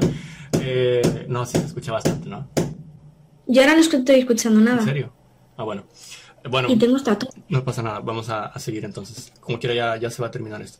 Eh, bueno, Sí, eh, lo que mencionaste se, se, me quedó mucho mientras hacía reviews, mientras cada vez me metía más con el tema de las películas, ¿sabes? Con el tema de ver toda la gente que hay detrás de una producción, que creo que los maquillistas, eh, y, siempre lo menciono en las reviews, y de hecho que creo que hay pocas personas, o hay algunas personas que, por ejemplo, cuando ganan un Oscar, cuando ganan un Globo de Oro, un premio, se suben al escenario y sí quieren decir de que, no, todo esto es gracias a todo el trabajo que hay detrás y todo, todas las eh, el director y empiezan a agradecer a un montón de, de, personas y, y sí lo saben valorar, ¿sabes? Pero es un tema bastante interesante porque también la gente que no sabe esto o la gente que no tiene en cuenta que hay detrás le puede poner reseñas negativas a, películas solamente porque, no sé, no les gusta un actor o porque, ¿sabes? Lo que pasó al principio con The Last of Us, que, el tema de, la, perdón que siempre meto The Last of Us, pero es, como ejemplo, con el tema de la actriz principal que no les gustaba porque no, no era bonita, porque no, este, según ellos, ¿no? Y a mí me dijeron en los comentarios que yo estuve, nunca jugaba de las tofas ni tenía nada de idea de esto. Pero me llegaron a decir varias veces en los comentarios de, pero ¿cómo han puesto esa actriz y la chica esta del vídeo se parece más que la propia actriz que han puesto? O sea, diciendo que ya me parecía más a la, de, a la del juego que a la actriz. No. Madre mía. Sí. La gente Así, así es, es, lo que quería dar a entender con esto de que es, eh, bueno, pero es muy, muy subjetivo, pero ojalá que se pueda entender eh, y se pueda apreciar el trabajo, ¿no? Porque sí es, es bastante trabajo y, y, es muy importante el peso que tiene, porque mucho del éxito que tienen las películas es gracias a todo lo que hay detrás. Pero bueno, la, última y siguiente pregunta que nos hace la usuaria Hilda Berenice dice y nos menciona, ¿existe la carrera dedicada, ah, mira, es lo que decíamos, ¿existe la carrera dedicada a maquillaje para estudiar? Y si no existe, ¿Crees que se debería crear una? Ah, bueno, lo que hablamos, ¿no? ¿Crees que se debería crear una o estamos bien con puros cursos y escuelas? Yo creo que estamos bien con escuelas. Yo creo que... Y además, no sé cómo será la cosa en México, pero creo que es bastante parecida en España. Eh, por lo menos en Madrid. En Madrid hay mogollón de maquilladores, muchísimos. Y solo eso con escuelas y con grados. O sea, si encima hubiera carreras de maquillaje, habría muchísimos más. Entonces, no hace falta tener tantos maquilladores porque, porque luego eh, se surge el problema de, de, la competencia de los salarios, que esto está, esto no lo hemos hablado, pero es bastante importante. Eh, muchas veces, como ya os he dicho, al principio tenía que hacer muchas cosas gratis. Todas esas cosas gratis las hacía no porque a mí me apeteciera no cobrar de eso, sino porque hay tantísima gente en el sector, pero tantísima gente, que es que la gente que quería contratarte era capaz de decir que tú no lo quieres hacer porque no te pagamos. No pasa nada, porque es que hay 20.000 personas más que estarían dispuestas a hacerlo sin, sin querer cobrar nada. Entonces es como el hecho de que haya tanta demanda de maquilladores hace que los salarios sean bastante reducidos, al menos aquí en, en Madrid, en España. Pero bueno, no pasa nada. Me gusta que haya maquilladores. Eh, luego, si eres eh, una persona que tienes bastante compañerismo, te acabas llevando bien con el resto de tus compañeros, haces migas y al final para lo que estáis es para intentar ayudaros unos entre otros, no para que haya una competencia mala. es lo que iba a decir, competencia, pero competencia sana, ¿no? Creo que hay, hay mucho, mucho de eso y eso es muy bueno en, en, cuanto a las profesiones porque hace que se abran más puertas, ¿no? esa misma competencia hace que se abran más puertas eh, dentro de la profesión. No te niego que sería buena idea, buena idea, no sé, pero sería interesante ver cómo sería una carrera universitaria dedicada solamente a ciertos tipos de temas como es este proceso del maquillaje. Eh, o quizás no una carrera, ¿sabes? Pero algo 100% certificado, que no tengas que durar cuatro años y medio como son todas las carreras y que dure un año quizás, un año y medio, pero que valga también como algo que te, que te valga, ¿no? Que para decir, yo soy certificado en, esto de maquillaje o en, algo así por el estilo, ¿no? Pero bueno, qué bueno que existen muchos cursos también eh, y bueno, gracias a la gente que hizo todas estas preguntas en, en vía Instagram, ya tenemos también la encuesta ahí para que puedan participar para el siguiente podcast que ya va a ser pronto. Eh, pero bueno, muchas gracias de verdad Marina, eh, creo que me ha pasado y he aprendido muchísimo de, esta profesión. Cada vez como te digo y que te dije a la mitad, me enamoro de las profesiones al verlas a, los grandes invitados que tenemos aquí. Eh, siempre voy a estar agradecido por esta, por que hayas aceptado esta invitación. Y pues bueno, eh, no sé, algún mensaje final que quieras decir para tus seguidores, que es el final del episodio número 25, creo. Sí, em, bueno, pues primero quiero agradecerte a ti que, que me hayas eh, querido acoger en tu podcast. He estado súper cómoda en, todo, en toda la sesión y me ha gustado mucho, como, como ya te decía antes, me gusta mucho hablar de mí misma, entonces que me hagas preguntas me chifla. Y algo para la gente que nos está oyendo, deciros que, que no tengáis miedo de expresaros a través del maquillaje, porque experimentar con todo tipo de cosas, de colores, de formas, de pinceles, brochas, de todo, todo lo que se os pueda venir a la cabeza, no tengáis miedo de, usarlo porque os puede ayudar a, entender un poco más partes de vosotros que antes no entendíais. Os puede ayudar a, a, conoceros más. Entonces os animo a que todo el que se le mueva un poco un algo por dentro en el mundo del maquillaje o del arte en general, eh, no tengáis miedo a, adentraros a tope. Ahí está, perfecta, muy buena reflexión final para este final del episodio del podcast. Y pues bueno, como ya le dije también a la, mitad del episodio en todo lo que venimos eh, hablando aquí, dejaré las redes por si quieren visitar a Marina en la descripción del video, en la descripción del podcast también en Spotify, nos pueden seguir ahí. Y pues bueno, sí, sigan sus sueños, que nada los detenga, que no eh, importe las opiniones negativas, tomen las constructivas solamente. Y pues bueno, nos veremos en el siguiente podcast, ya sea internacional ya sea de profesión, ya sea de lo que sea, de cualquier dimensión. Este es el de las dimensiones y este fue el episodio, ojalá, ojalá que la tienes, no sé si el 24 o 25 llega perder la cuenta, pero bueno, nos vemos y muchas gracias. Chao.